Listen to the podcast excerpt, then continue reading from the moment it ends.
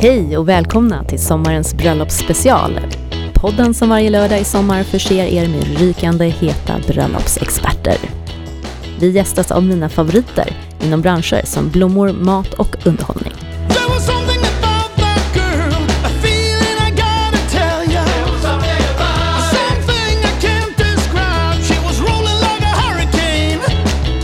Vi pratar bröllop, bröllop och åter bröllop och vid min sida har jag Simon Matsuyama. DJ, tekniker och min ständiga sidekick. Mitt namn är Mariella Ritschel och jag driver Wedding Planner Stockholm. Use your imagination to get a hold on my invitation. Ooh, you gotta work that information. And baby, don't keep me waiting. Idag säger vi varmt välkommen till Sebastian J. Brand, årets Nobelkock 2019. Tack så hemskt mycket. Jättekul att ha dig här. Hej Sebastian. Hej, fantastiskt kul att få lov att vara här. Ja, vilken ära. Vi, vi skulle ju egentligen haft två event ihop i sommar. Först var det ju ett mega, mega Big Bang bröllop kan man säga. Och sen ett lite exklusivare mindre dop. Och båda har blivit framflyttade till nästa år. Ja, ja men det var ju någonting vi såg fram emot. Eh, såklart tråkigt men eh, man får vara lite ödmjuk inför den situationen som vi har ställts inför och, och faktiskt acceptera det här. Hur Ja, tråkigt det än Nej är. men så är det. Men jag är i alla fall jätteglad att du är här och att vi får möjlighet att prata om lite härliga bröllopsmenyer. Ja men jag ser fram emot det. Ja, Och det är första gången vi ses Sebastian. Det stämmer. Eh, Ja, och eh, innan vi går in på dina fantastiska bröllopsmenyer som du har gjort. Så jag är sugen på att veta hur, hur du började från att gilla att laga mat till att få vinna de här fantastiska priserna du har gjort och eh, sen få äran att göra Nobelmiddagen. Ja, det är en bra fråga. Det är ju en eh, komplex sådan också. Eh, det är klart det börjar ju som sagt med en passion för matlagningen och att man gillar att skapa. Ja. Det är ju säkert en, en gen man har som kom egentligen hos mig från ingenstans. Mm. Till det så, som många kanske har sett så finns det ju en tävlingsmänniska inom mig. mm. Eh, och gör att det här drivet och mål, eh, målmedvetenheten den finns. Så jag har ju satt upp tydliga mål vad jag vill vara i karriären. Eh, några av dem har varit med med kocklandslaget. Eh, framförallt tävla Bocuse d'Or då, alltså världens mest prestigefyllda kocktävling. Mm. Och såklart att Nobelmiddagen har stått på bucketlisten och eh, ja, det är väl genom mina erfarenheter och vad jag har presterat genom åren som jag till slut fick frågan att eh, göra Nobelmiddagen 2019. Ja. Otrolig ära. Ja, verkligen. Vi satt ju där och följde allting på tv. Så att, ja, jag såg ju verkligen fram emot. Nu får vi vänta ett helt år till innan vi får jobba ihop, om det inte får in någonting annat så innan dess. Mm. Men du, jag tänker nu, om man har ett brudpar då som är intresserad av mat och vill liksom lägga lite extra på detta. Vad ska man tänka på när man beställer en meny eller när man börjar fundera i de här banorna? Det finns ju mycket man kan titta på där men framförallt så tycker jag man ska utgå från eh, sig själva. Se vad man tycker om. Eh, finns det någon specifik eh, matlagning eller rätter som man som ligger en extra varmt om hjärtat. Och sen handlar det om såklart att man kan då li- anlita en kock som kan, kan utföra det här och, och prestera en meny som, som återspeglar och speglar resten av bröllopet. Jag tror att det är en sån central del av ett bröllop att det kan också höja höja bröllopet och allting runt omkring. Mm. Men brukar du göra så då att du kommer med ett förslag på en meny och sen jobbar man utifrån det? Eller låter du brudparet komma in med sina önskemål, alltså i form av råvaror och sen skapar du någonting utifrån det? Men det är lite från eh, tillfälle och eh, brudpar också att man, eh, man brukar ju oftast ha en dialog. Eh, till exempel som när vi har gjort så hade vi ju en dialog tillsammans med kunden Mm. och eh, utifrån den så kan de tycka att det är ganska skönt att man kommer med ett förslag. Om de har några specifika önskemål så brukar de lägga till det. Så att det är ju lite för upp, upp till gästen. Alltså hur, hur specifik vill de vara? Eller vill de ha ett förslag och sen att man har någonting att ändra ifrån? Och eh, det styrs ju väldigt mycket, som jag jobbar i alla fall, efter säsong och, och tillgänglighet. Eh, men som såklart, man är väldigt öppen som kock. Sen är det klart att man har vissa favoriter man gör och man försöker ju väva in det så att man vet att slutresultatet blir så bra som, som kunden önskar. Mm. Mm. Så att det går att variera faktiskt lite från fall till fall. Men, Ja. men vanligast är väl att man skriver liksom ett menyförslag som sen kunden får kika igenom. Ja. Många brudpar, de vill ju ha speciella teman på sina bröllop. Eh, det kan vara så enkelt som ett sommarbröllop eller ett vinterbröllop. Hur tänker du där? Men jag tycker att det kan vara en ganska bra, bra sak att sätta upp liksom ett, ett, ett tema för då har man en, man har en röd tråd man kan följa. Mm. Jag tror att många kan visualisera det mycket lättare av vad man vill ha både i maten och i dukning. Mm. Eh, Det kan ju också såklart vara en känsla eller ett sätt att äta som man vill förmedla som kanske passar i ett tema. Mm. Jag tror att det kan vara ganska bra att göra det. Precis som när vi tävlar så har vi ett tema. Det finns alltid en röd tråd man kan, man kan titta på och falla tillbaka på. Ja. Och gör att man kan säkerställa att amen, ligger det här inom det här temat eller Mm. passar den här maten till det? Jag tror att det kan förhöja ganska mycket för det ger så mycket mervärde. Det är den här röda tråden som vi kommer tillbaka till. Alla som vi har träffat pratar om den röda tråden. Mm. Och sen ska ju alla de här röda trådarna komma ihop till en enda tjock röd tråd på något sätt. Ja. Men det är ju just det med bröllop som är så intressant för det är så många aktörer och så många spelare som hjälps åt för att skapa den här fantastiska dagen och eventet för kunden. Mm. Eh, Vi sitter ju här inne, att man- eller du planerar, du DJ, jag lagar mat. Någonstans ska vi alla få detta här att kännas för kunden och gästen som att det här var en som har, person som har utfört allting och Ja. där är ju din nyckelroll väldigt stor. Ja, nej men så är det och det är därför som jag också såklart jag älskar ju att jobba med återkommande leverantörer och när man har jobbat ihop några år eller några bröllop så ja, men jag lär ju känna er och ni lär känna mig och, och det är det som blir också väldigt bra samarbete. Så. Jag tänker under en bröllopsdag så är det ju väldigt många olika delar av mat som ska in. Och man börjar ju ofta kanske då minglet och då är det ju lite kanapéer, snittar. Hur, hur tänker du där? Är du väldigt traditionell i det eller kan man hitta på någonting nytt?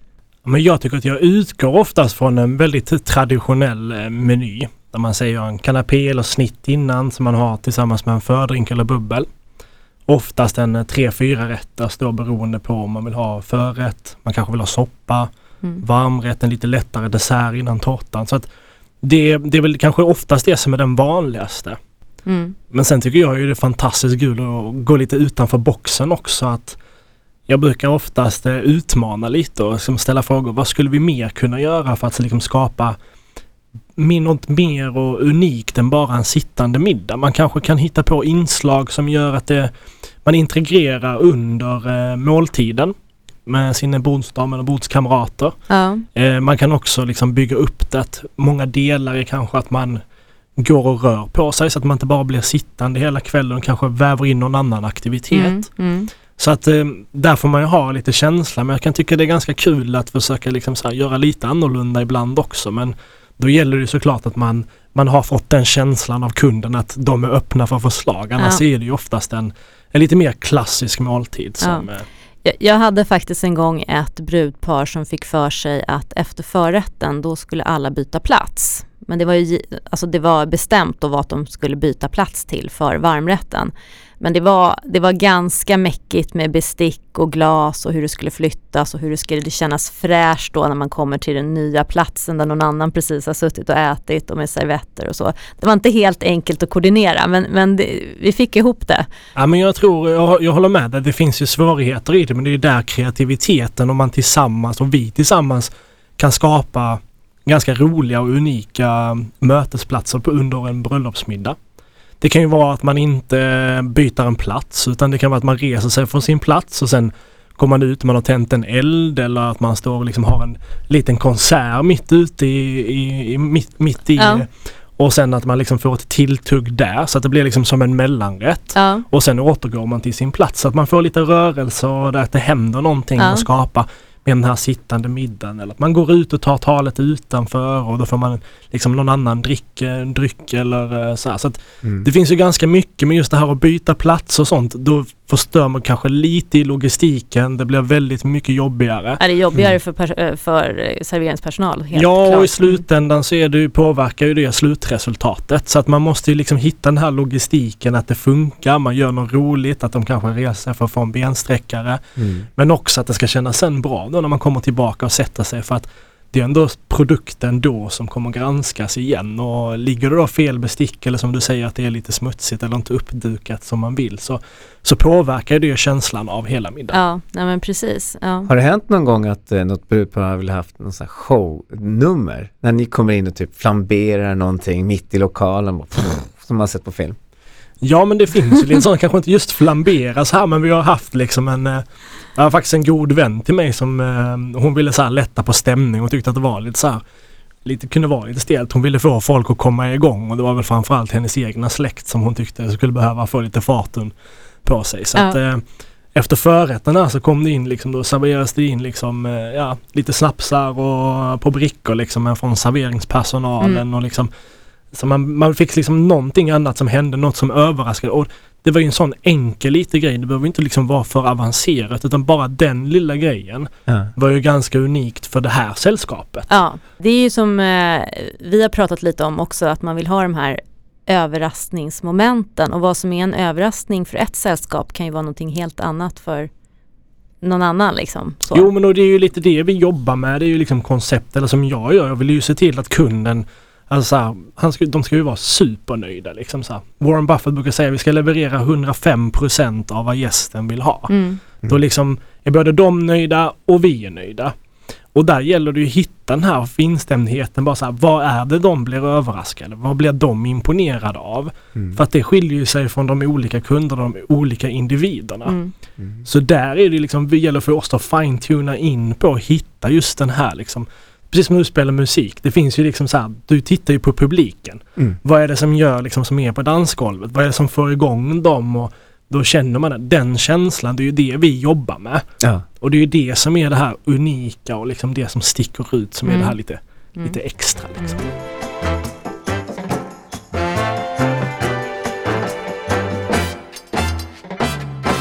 Skulle du säga att det finns en perfekt avvägd, alltså antal rätter? Ja, För, för man börjar ju som vi pratade om, det är ju ofta lite snittar och kanapéer så. Och sen kommer man till en förrätt, man kan lägga till en soppa eventuellt. Och sen är det ju varmrätt och sen ibland är det ju osttallrik och dessert och så tårta. Det, alltså det är ju många delar.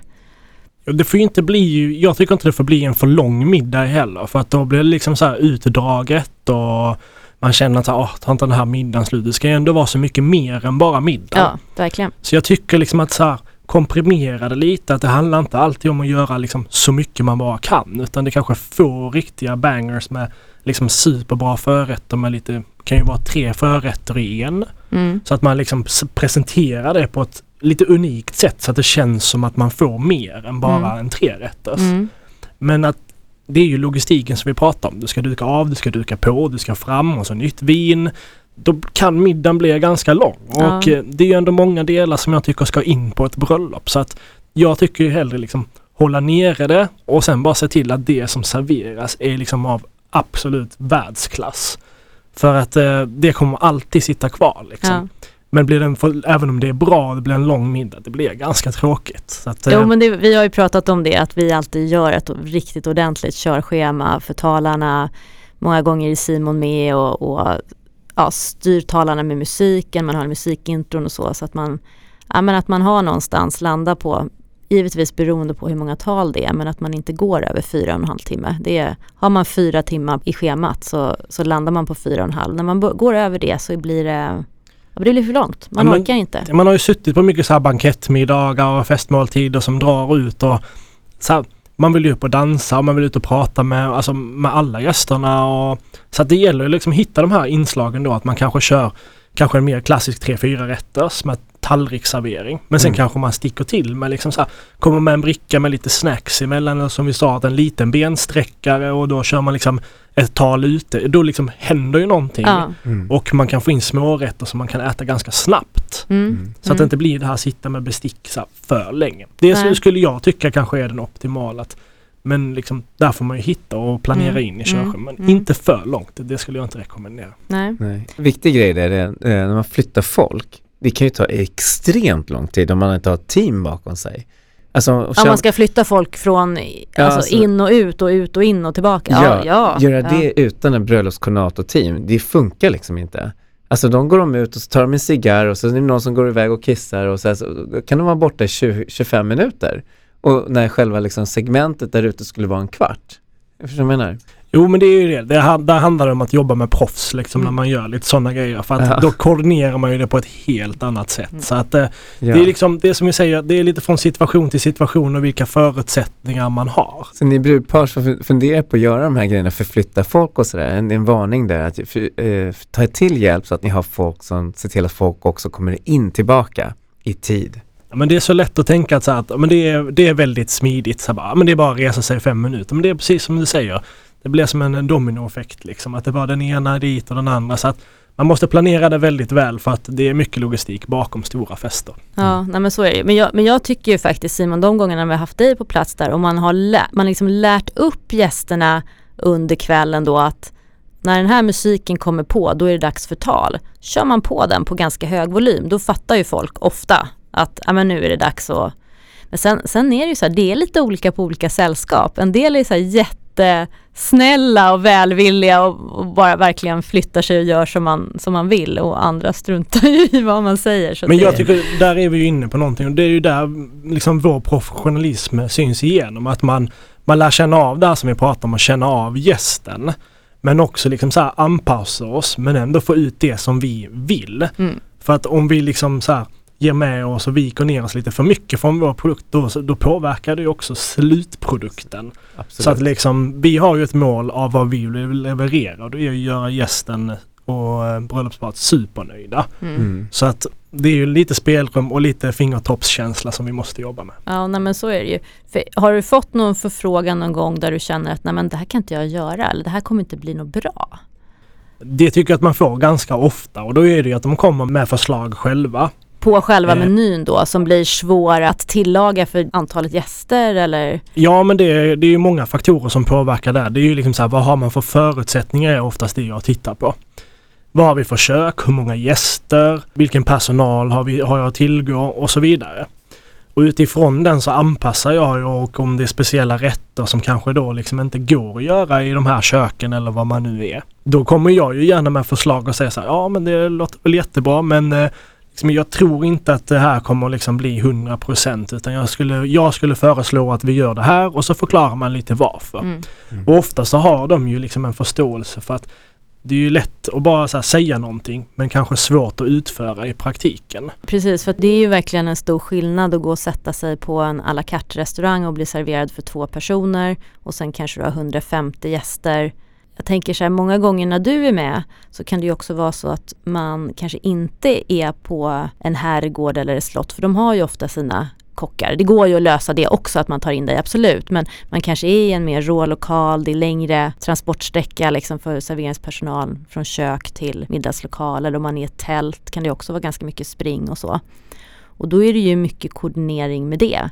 Man vill ju ha varm mat och man vill få ut maten till alla snabbt och Ja men det är, det är som sagt det är många faktorer och det är som du säger, det är, på, det är en jätteskillnad att gå på restaurang eller sitta på, eh, på en stor, eh, ett stort event Mm. eller på ett bröllop. Det, är- det är jättestor skillnad på maten för att på restaurangen har du varma tallrikar, du har värmeskåp, du har värmelampor så du håller ju det på ett helt annat sätt. Kanske fler personer som lägger till två gäster. mm. Mm. Här ska man vara ett fåtal kockar till ganska många, många gäster oftast. Mm. Och då tycker jag att, som du säger, hålla det varmt. Då får man tänka lite på att så här, jag vill gärna att det ska vara varmt men då kan, måste man titta på att ja, men med de förutsättningar vi har så är två komponenter, kanske så här, huvudkomponenter om det är protein eller det är en grönsak och en sås som är varm. Så jobbar man med lite tillbehör som liksom funkar jättebra rumstemperatur som Mm. upplevs varma när du får en varm sås. Så att liksom gästen i slutändan inte skulle tänkt på att den där var ju inte ens uppvärmd. Mm. Och det har jag ju jobbat mycket med med tävlingssammanhangen där vi har studerat det här att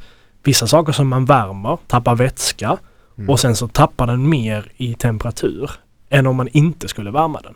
Så det är ganska intressant att vi har faktiskt, man har faktiskt gjort en studie på det. Ja, att man har hittat fram liksom med det jag provat i tävlingar har faktiskt gett så att jag vet vad jag ska leverera och hur jag ska göra på lite större middagar. superintressant. Det är faktiskt verkligen ingenting man tänker på som brudpar tror jag, eller i första läget när man tänker att man ska välja meny och sådana grejer. Så det är ju fantastiskt.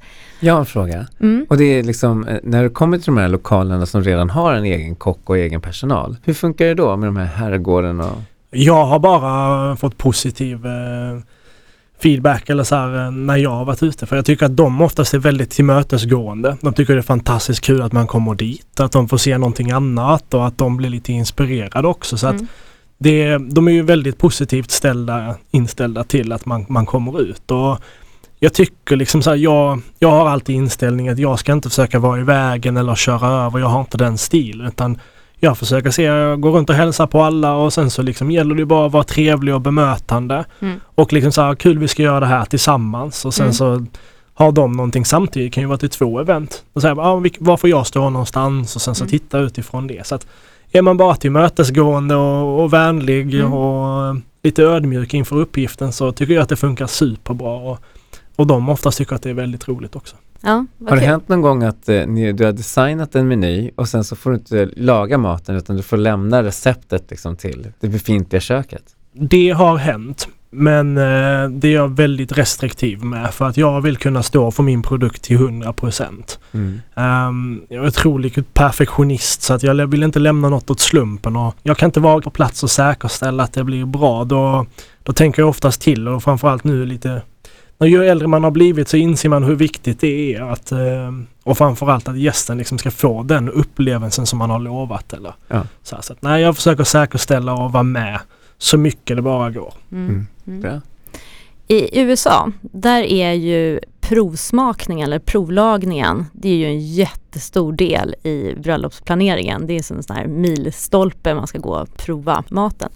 Här i Sverige är inte det lika vanligt. Det är, jag tror att i Stockholmsområdet är det nog ganska vanligt att man, att man gör det. Men det är många lokaler fortfarande och ja, men slott och herrgårdar och så som säger nej men det, det behövs inte.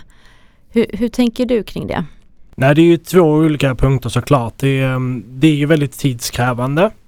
Men jag tycker också att det är väldigt viktigt att man, att man gör det här och att man planerar in och att det kanske tillkommer en liten extra kostnad eller att man lägger på det på själva menypriset och slår ut det per gäst. Men då tycker jag det är extremt viktigt att man lägger den pengen för att man vill ju ändå säkerställa som jag kan ju bara se den dagen jag gifter mig så vill jag ju såklart veta att men, det som ska serveras, jag vill säkerställa att men, det här är ju precis det som jag vill ha. Ja. Det är ändå deras kväll eller deras dag. Det är extremt viktigt. Mm. Jag skulle säga alla gånger när man gör den här provsmakningen så är det ju någon liten detalj som någon vill ändra på.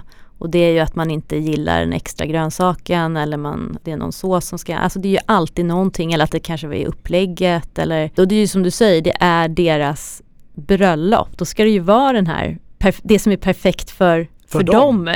Absolut. Så- absolut. Det är ju, där gäller det liksom lägga sin egna stolthet lite så här att men, jag står ju för en produkt och jag hoppas att de vänder sig till mig för att de vet att jag levererar en väldigt bra produkt. Mm. Men med det sagt så är inte jag så att jag är stubborn att jag måste göra precis 100% det jag vill. Ja. Eh, och oftast har man ju haft den här dialogen med kunden redan innan man kommer till en provmiddag. Så att man har liksom nästan raderat ut alla frågetecken. Utan det är som du säger, det kanske är en liten grönsak eller någonting sånt här. Så att det är inga radikala förändringar som sker på Nej, en sån här provmiddag. nej. Utan det är bara att de vill säkerställa att man lever upp till det de förväntar sig. Mm. Och sen också att man då gör en liten små korrigeringar om det skulle behövas. Jag har, jag har faktiskt aldrig varit med om att man säger bara nej, det här blir det inte. Vi måste göra något helt Nej, nytt. nej, nej, nej. Utan det är små, små, små. Och Ja. som sagt, jag tycker verkligen det är värt att lägga, lägga den tiden Mm. liksom för att... En galen tanke. Ja. Tänk om man kunde, om man hade oändlig budget, köra en provbröllop. man går igenom hela dagen. Man kör allt från liksom så här, ja, hur, hur känns det här, testa prästen, ja det känns bra. Lite En riktig repetition Man kör av igenom- hela dagen. Ja, Men- men det- maten men- och tårtan, Ja. tänker du att man har liksom också satt upp tre präster så bara, ah men nu kör vi ettan, så bara, ah tvåan, bara, ah fan det, det, ah, vi kör på nummer tre, nu är det bäst hörni. Olika DJs får battla med varandra, liksom så här, vem är bäst? Okej, Simon. ja, det här med vickningen måste vi prata om. Mm. Ja men jag tror, tycker Men- faktiskt att den glöms bort Ja ofta. men den gör ju det. Korv med bröd, det är ju ganska gott i och för sig klockan tre på natten med en pucko. Alltså det är ju det, men många gånger så blir det lite så här, ja men då har man haft värsta lyxiga menyn och bara så här uttänkt och så blir det på något sätt någon liten dropp där. Kan man vara lite mer kreativ? Finns det något Ja, annat? men alltså det blir ju verkligen så att man har haft en fantastisk middag och en fantastisk fest och så bara så här, ja då åker eh, grillkorven fram. Då vet man att festen är slut. ja, Så att, eh, då vet liksom- man att festen är slut och Ja, det vill man men- inte känna, eller hur? För det Man var ju det vi pratade det. om. Mm. Man vill, man vill Avsluta på topp. avsluta på topp. Ja men det blir ju lite av en stämningsdöda, det blir det helt klart. Så att jag tycker liksom så här, det är ändå så viktigt vickningen för att det är ändå det sista som gästen kommer ihåg. Mm. Oftast i alla fall. Mm. Ehm, och då är det så här, kan man göra det också lite kreativt eller lite roligare att man så här samlar det blir en, liksom, kanske en del av festen. Mm. Ja. Och många gånger när jag har gjort lite sådana lite liksom annorlunda kreationer så eh, har faktiskt det uppskattats väldigt, väldigt väl. Och oftast att man får eh, nästan bäst beröm för den. Liksom att så här, Ja. Alltså maten var fantastisk men så här, men vickningen. Holy! Men vad, sk- men vad skulle det kunna vara då? Nej men det, det är ju såklart, där är det ju liksom vilket kli- klientell man, eh, man är och men det kan ju vara alltifrån så här jag brukar så här grilla havskräftor på spett till exempel. Så äter Nice. man, står man och grillar själv. Nice. Så samlas folk liksom kring det. Man får liksom som sitt lilla grillspett och så står man och äter det. Eller man bygger så här sin egna lobster roll. Eller så att man får liksom, man får göra någonting också. Så det Alltså jag älskar ju när det rullar, rullar ut en vagn med vickning mitt på dansgolvet och alla står där och dansar och äter samtidigt liksom. Än att man liksom förflyttar dem till en annan lokal. Ibland händer ju det också. Ja, nej, men så Nej, kan men det många, också. Ja. många vill ju bara ha så här, man har ju dansat ut massa energi så det är, ju- man vill ju fylla på också för att kunna orka ännu längre. Så att, eh, Mm. ja, jag tror man kan göra ganska mycket där och det får man ju se liksom förutsättningar som så här, med lokaler. Man kan, man kan ju göra det till en happening. Att så här, ah, vad skulle hända om du smäller upp lite högtalare och så bara dödar man musiken på ena, ena sidan av lokalen och sen så sätter man igång festen precis vid vickningen. Eller, så att ja, men, själva maten där är ju viktig. Den ska ju ändå vara ganska enkel att äta. Det får inte bli liksom för svårt. Det ska ju gärna vara så här man kan ta med händerna. Eller Jag liksom älskar Lobster Rolls. Det är- någon enklare så här. Ja men det är... Mm. Så att det finns ju otroligt mycket att göra. Så att, men så här, det gäller ju att vara kreativ där men såklart också veta vad, så här, vad, vill, vad vill gästerna ha också. Mm. Så att, Mm. Vad är din favorit vickning? Ja, men jag kan nog tycka att eh, ja, men så här, en Lobster Roll kan vara fantastisk med så här massa hummer och liksom en brioche och lite så här, Eller typ någon så här shawarma-aktigt, alltså lite kebab-aktigt Ja. fast man gör det liksom lite lyxigare. Ja. Jag jag gillar också- gubbröra med knäckebröd. Ja men det är ju också en klassiker. Och Mm. den kan man ju göra på så många sätt så att det blir liksom någonting nytt också. Så att, eh, det kan ju vara en presentationsteknik eller någonting så att det inte bara känns som att men här har vi slevat upp någonting. Så det kan ju ändå vara ganska enkla saker men att man bara visar att man har lagt ner lite mer tid Mm. och tanke och kärlek på det. Finns det någon sån här perfekt bröllopsmeny? Vad skulle du säga är, vad är din favoritbröllopsmeny? Om man börjar från förrätt, varmrätt och dessert. Ja. Nu kommer jag vara lite svår. Jag hoppar på champagnen först för jag tycker Okej, att det är ja. liksom eh, det är liksom så lite höjdpunkten och lite snacks. Mm. Eh, champagne vill man ju gärna ha något så här lite bröd, lite smörigt, lite sal- sälta. Så någonting med, med kaviar är min absoluta favorit. Om det sen är löjrom, eh, rysk kaviar eller forellrom tycker jag är super super gott. Mm. Eh, förrätten vill jag oftast ha lite enklare, lite lättare. Jag tycker att man ska börja med någonting fräscht. Så man känner sig piggt liksom. Du måste ju också tänka på att gästerna då beroende på hur många rätter man äter att eh, man vill inte vara för mätt. Utan hitta den jämna nivån. Så oftast någonting med kanske fisk eller skaldjur eller vegetariskt till förrätt. Och sen eh, varmrätten den eh, blir ju oftast lite rustiken beroende på vad man ska ha på tallriken. Men eh, ett bra protein, alltså om det är då eh, fisk eller eh, kött eller fågel. Och sen att man, eller om det är vegetariskt också. Alltså, och en superbra sås, det är det som är grunden till allting.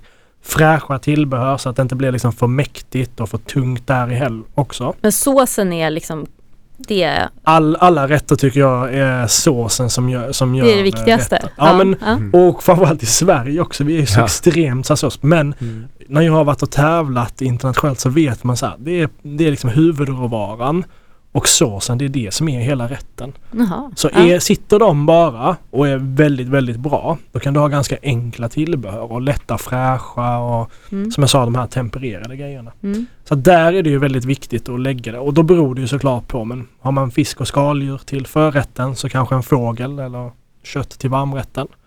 Eller vegetariskt som ett alternativ. Mm. Vegansk blir såklart också populärt men Det skulle jag säga i grunden kanske så lite mer kraftig varmrätt som eh, anpassar sig också till vin. Man kan ha vitt vin till förrätten, rött vin och sen lite friskare dessert med liksom mycket syra tycker jag är ganska gott om man ska ha en tårta sen. Mm. Ja men vi har ju pratat om det här ibland att man vill inte ha den här tårta och kaffe efter middagen utan man kanske till och med vill ha tårtan sittande så det blir som en fjärde rätt. Så man är liksom klar med alltihopa och kan köra igång festen direkt. Och då krävs det ju då en lite enklare dessert. Jag brukar oftast, Eller enklare, lättare men ska jag oftast säga. när jag gör Ja. lite, lite hemmamiddagar och sånt här som jag också gör då brukar jag ha två desserter, en pre-dessert som är då desserten innan desserten. Mm. Och den är ofta så här lätt frisk. Den liksom så här, eh, Men är så- det någon sorbet då? Det Typ, kan vara eller? en sorbet, det kan vara ehm, man kan ha graniteer eller bara så att man jobbar med liksom frukt och bär och att man jobbar med en syra så att det blir som en palate cleanser. Mm. Så man kommer till tårtan sen så har man liksom så här piggat upp smaklökarna igen för att ta tårtan. Och Mm.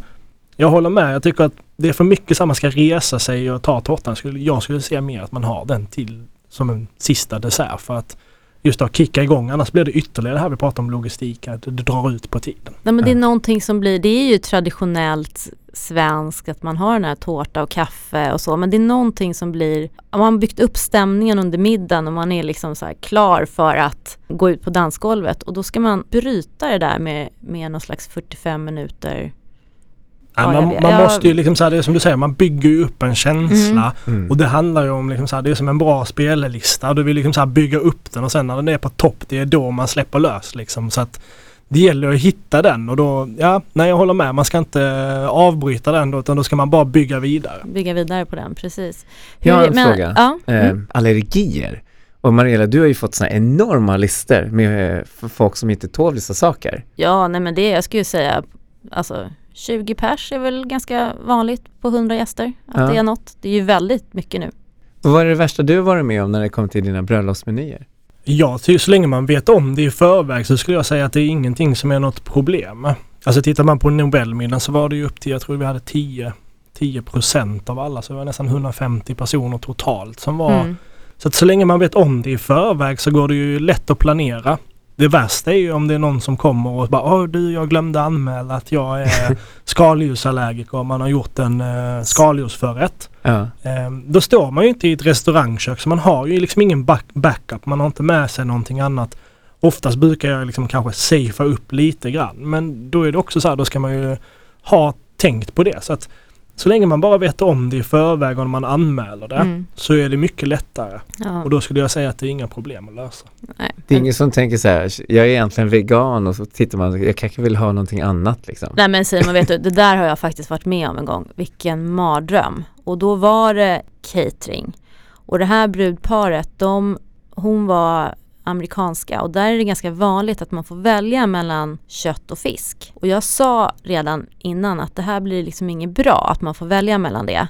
Jo, jo, jo, så, så gör vi alltid liksom i USA. Så då hade gästerna när de osade fått skriva i då sex månader innan eller tre månader innan om de ville ha kött eller fisk. Så vi hade ungefär 50 av varje eller vi hade några extra fisk har jag för mig. Men inte speciellt mycket. Och sen när vi började gå ut med maten, då såg ju gästerna då att ja, men den hade fisk. Ja, det hade ju tydligen inte jag beställt. Det såg ju mycket godare ut tyckte de då. Och då uppstod faktiskt ett kaos som inte var speciellt trevligt. Och det blev ju nästan så att jag fick gå med någon slags lista och säga att ja men titta här nu, du har, du har faktiskt beställt fisk. Det var ju fruktansvärt. För vi hade inte tillräckligt många av, nu kommer inte jag ihåg om det var fisk som fattades eller, men det fanns ju inget utrymme för det i budgeten eller så kockarna stod ju och svettades och jag svettades och, och nej, det, det blev precis sådär kaosigt som, som man inte, sen vet inte jag om gästerna märkte av det sådär jättemycket, förmodligen inte för Nej, man sköter det ofta bra. Oftast sköter man det så Ja. jäkla snyggt så Ja. att det Ja. syns ju Men, inte. men den där känslan och, och det Ja. där man kände liksom att det kan säkert bli så här och så blev det så. Och då kände man så här, "Nej, men man skulle litat på min magkänsla. Så Ja. nu bara aldrig mer det där alltså. Där kommer erfarenheten in verkligen. Ja. Jo men det är verkligen den erfarenheten har man ju med sig också liksom varit i liknande situationer. Så att där gäller det ju bara att antingen får man då säga ja men vill ni det då får vi backa upp det liksom och säkerställa att vi kan ha x antal portioner extra. Extra och då får man betala för det Och då får man betala för det. Mm. Men eh, jag skulle ju inte rekommendera att ha välja utan då är det bättre att man har en satsmeny. Mm. Och om man säger då att man har valt kött för att det är det man vill ha till varmrätten. Och då är det bättre att ändra till någon, ja men det är fyra stycken som äter fisk. Ja, Mm. precis. Och så, så, kan får, det vara. man, får man göra det liksom. Så går man ut med dem först liksom efter brudparet och sen så blir det mycket smidigare Mm. och bra service och man får ut maten varm. Ja, Det är fördelen med att jobba med proffs, det är att vi har ju varit med om det, alla jobbiga situationer och när brudparen eh, kommer till oss och säger så här, vi vill ha den här, det här valet och då kan vi säga, vi vet att det där inte kommer fungera. Så vi, vi, det här är vårt förslag till er istället. Liksom. Men det är ju därför de, eh, man hoppas att de vänder sig till en för att man ska kunna få kunna vara ärlig och säga att men jag har varit med och gjort det här och att, att de litar på det. ja. Mm. Nej, men jag tycker nog många gånger att de faktiskt gör det när man förklarar så. Och sen annars får man ju säga ja, det är, nu är det upp till er, det är ert beslut. För det är ju trots allt alltid deras beslut. Så.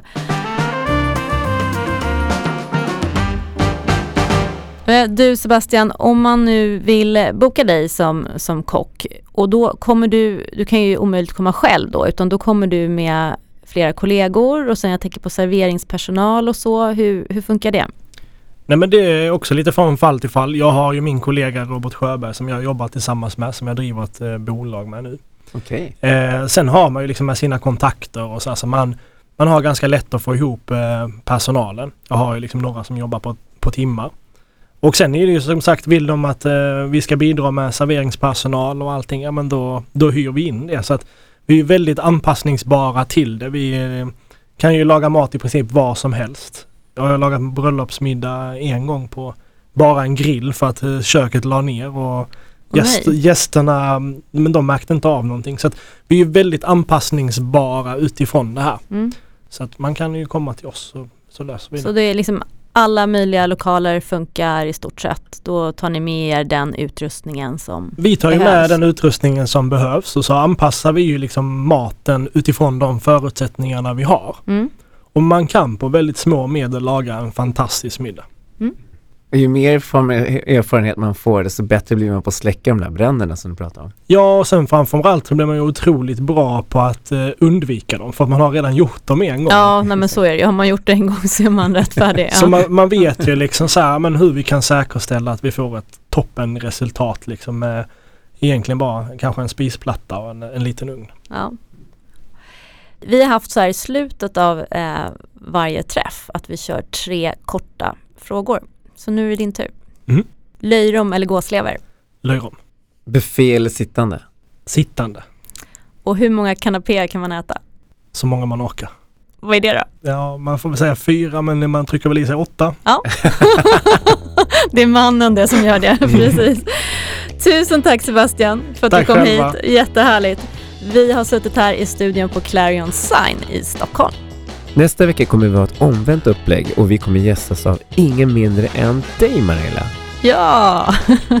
Sofia Forsberg, en av Wedding Planner Stockholms grymma koordinatorer. Hon kommer inta min stol och roll och det kommer bli jättekul. Spännande! Maila gärna till info at weddingplanner.se om ni har frågor som ni vill att vi ska ta upp. Simon och jag önskar er som vanligt en fortsatt underbar helg. Ciao!